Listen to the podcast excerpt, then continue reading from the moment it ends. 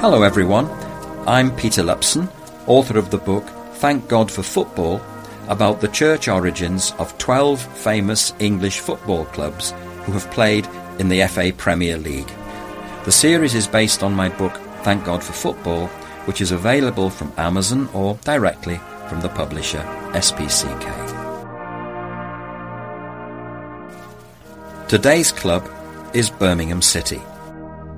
On the 18th of July 1876, at Holy Trinity Church in the Bordesley district of Birmingham, 21 year old Billy Edmonds married his 20 year old bride, Sarah Allender.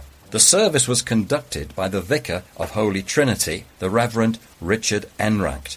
Together, Edmonds and Enraght were to make this church famous, but for completely different reasons. Edmonds was one of the members of the choir who created a football club at Holy Trinity that was to become Birmingham City. At the same time as the football club was finding its feet, Enraght was at the centre of events that would propel the church into the national limelight. It is an extraordinary story.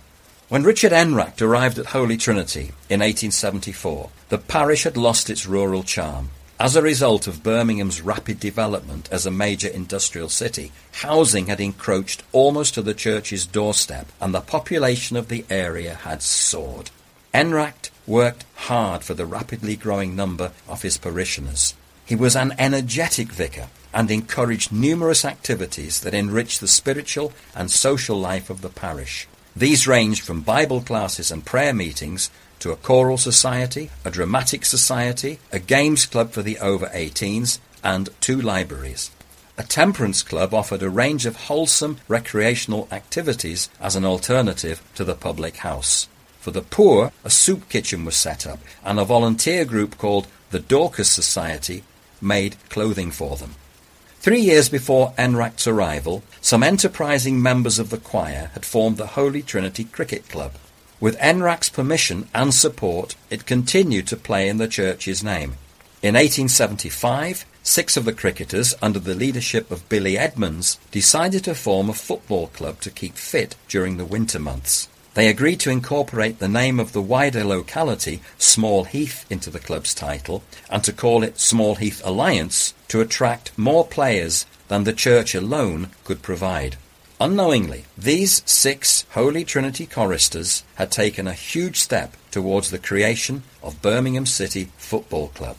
They played their first match in November 1875. Billy Edmonds was captain. It was a friendly against Holte Wanderers and finished a 1 1 draw.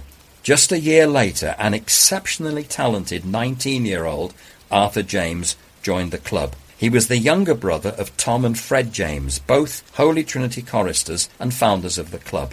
A small, stocky figure, Arthur was gifted with incredible pace, unerring accuracy, and a powerful shot, but was best known for his dazzling dribbling skills as a winger. In the 4 0 win against Harborne in March 1877, he scored the club's first hat trick. Due to his presence, the team's standard of play continually improved, and they soon began to attract a following. In September of that year, the club found a ground in Muntz Street, which was to be their home for the next 29 years. It was an incredible first season there. Not one of the 22 games played was lost, and there were some outstanding results, including 8 0, 9 0, and two 10 0 victories. But while things couldn't have been better on the pitch, disturbing events were beginning to unfold behind the scenes at Holy Trinity that would send shockwaves through the nation. Whilst Easter 1878 marked the climax of a highly successful football season for Billy Edmonds and his friends, it was the start of a long period of pain and distress for their vicar, Richard Enraght. He was to become the victim of a carefully planned conspiracy. The trouble began with the vestry meeting on Easter Tuesday 1878 when Holy Trinity's two church wardens were elected. As was the usual practice, the vicar nominated his choice for the position of vicar's warden, while the choice of people's warden was put to a vote by a show of hands. The vote for people's warden was won by a substantial majority by John Perkins, who, unknown to all present, was guaranteed victory because he had the support of a large number of people unconnected with Holy Trinity who had infiltrated the meeting. But why was he so anxious to obtain the position that he was willing to rig the election? Because he wanted to use the power granted to individual church wardens by an Act of Parliament in 1874 to begin legal proceedings against a vicar who did not conduct Anglican church services in the prescribed way. The act in question was the Public Worship Regulation Act, which outlawed the use of rituals of Roman Catholic origin in Church of England services. Perkins was a member of a vigilante group who aimed to stop what they called ritualist practices. This group often resorted to devious tactics, not only infiltrating church warden elections to get their candidate appointed, but also using paid spies to track down ritualist clergymen. Perkins accused Enraght of being a ritualist, claiming that his services were not properly conducted in accordance with the rules of the Church of England. Ironically, Billy Edmonds and his friends in the choir would have taken part in these services. Immediately after Perkins' appointment as churchwarden, he started a campaign to discredit Enraght. He organized a series of inflammatory meetings, circulated abusive literature, and posted placards in the area. He then contacted the head of the diocese, the Bishop of Worcester, with a list of complaints about the way Enraght was conducting the communion service, although many of the points he listed were actually lies. The bishop dismissed most of them, but wrote to Enraght pointing out that four of the practices he had adopted in services were illegal and they had to stop them. After much discussion and an exchange of correspondence with the bishop that lasted well over a year, Enraght finally agreed to his request. The bishop considered it the end of the matter and wrote to Perkins to say the situation was now resolved. Perkins, however, had already started legal proceedings against Enraght, and even though the bishop asked him to stop them, Perkins refused. As a result, Enraght was sent for trial in August 1879, but he wouldn't defend himself, declaring that he didn't recognize the court. He argued that the Public Worship Regulation Act, from which the court derived its authority, had become law despite the fact that the Church of England Parliament known as convocation, had rejected it. He didn't feel that the court, a secular authority, had any spiritual jurisdiction over him. He was ruled to be in contempt of court and the charges against him upheld. He was sentenced to prison. Because of legal complications, it took more than a year for the sentence to take effect. But finally, in November 1880, the writ arrived for his imprisonment in Warwick Jail. About a thousand Holy Trinity parishioners, almost certainly Billy Edmonds and his friends in the choir among them, gathered at the vicarage that day to give him a rousing send-off to Bordesley Station from where he would take the train to Warwick. In the meantime, at the Holy Trinity east of Vestry in 1880, more than a thousand parishioners had turned up to vote in the election for church warden, Perkins was nominated by his supporters for re-election, but when a count of hands was taken, only 15 were raised in his favour. He immediately demanded a secret ballot, and with Enraght's approval, it went ahead. During the counting of the votes, Perkins stopped proceedings at the point when he saw that he'd registered only 24, compared with his rival candidates' 243. He withdrew from the contest and left the area. While Enraght was in prison, his numerous supporters worked hard to get the court's decision overturned. Their efforts met with success when the Court of Appeal ruled that he should be released on a technicality relating to the writ. He left Warwick Jail on the 17th of January 1881 and returned to Holy Trinity. But his story is far from over. We'll come back to it shortly. During this turbulent period at Holy Trinity, it was business as usual for Billy Edmonds and Small Heath Alliance. In 1878, the club joined the Birmingham and District FA and began to establish itself as a real force in the area. Again, it was largely due to the inspirational play of Arthur James, who had succeeded Billy Edmonds as captain. As one of the outstanding talents in the city, Arthur regularly represented Birmingham and District in inter-county matches which were only one level below international matches. At the start of the 1882-83 season, the club showed its gratitude to him for his outstanding contribution to its progress.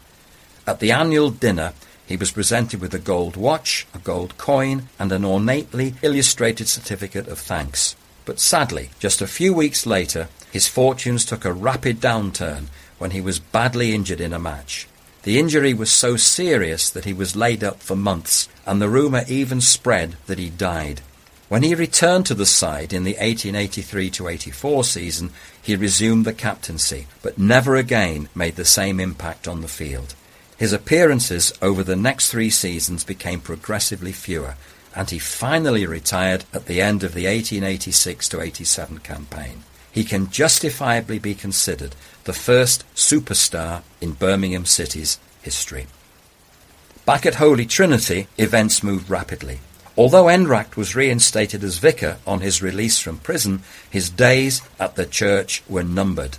Under the terms of the Public Worship Regulation Act, he would be compelled to stand down three years to the day following his formal court warning in 1879. In 1882, therefore, the Bishop of Worcester wrote to Enraght informing him that he could no longer serve as vicar. The new churchwardens, in a desperate attempt to stop this happening, appealed to the Bishop of Worcester to reverse the decision on the grounds, quote, that the whole prosecution appears to us to be a conspiracy. They also wrote to the Queen, the Prime Minister, and the Archbishop of Canterbury, urging them to prevent Enraght's eviction.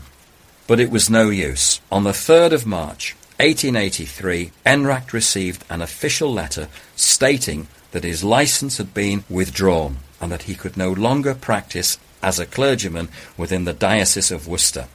A few days later, his successor, the Reverend Alan Watts, took his first service at Holy Trinity. Thousands assembled at the church to protest at Enraght's dismissal, and such was the strength of feeling that the police had to be called to keep order. Did Billy Edmonds and the others take part in this protest, I wonder? On the 28th of March, Enraght said farewell to his parishioners at a crowded meeting in a local school. There was great sadness at his leaving, and he received many tributes.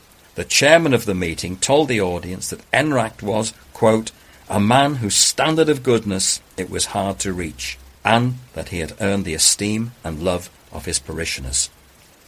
A tribute also appeared in The Guardian, in which it was stated, the people have learnt to love and respect Mr. Enraght, who has laboured in his parish with unwearied kindness, and to value the many agencies for good which had grown up under his ministry. The cricket club formed by his choristers was just one of the agencies for good that Enraght had supported. We've seen how it became Small Heath Alliance Football Club, but what were the steps that led to it becoming Birmingham City? By 1885, after continual success on the field, the decision was taken to turn professional. It was clearly the right decision. In their very first season as professionals, 1885 to 86, Small Heath Alliance reached the semi-final of the FA Cup. Fred James, the last of the founders still in the team, was understandably proud to show off his semi-final medal. He had seen the club come a very long way since its first match in 1875. In 1888, the club became a limited company, dropping the word alliance from its title. Interestingly, it was the first football club in England to become a limited company with a board of directors. Growing ever more ambitious, the club joined the newly created Football Alliance in 1889, a strong league which in 1892 to 3 was absorbed into the prestigious Football League to form its second division. After only two seasons in that division, Small Heath were promoted to the First Division. The club that had started as a humble little church cricket team formed by choristers had now joined the very elite of English football. Two more name changes were to follow. In 1905, Small Heath became Birmingham, and finally, in 1946, Birmingham City. I hope you enjoyed that story. Join us again next time to hear another one about the church origin of a famous English football club. Until then, it's goodbye from me, Peter Lupson, author of Thank God for Football.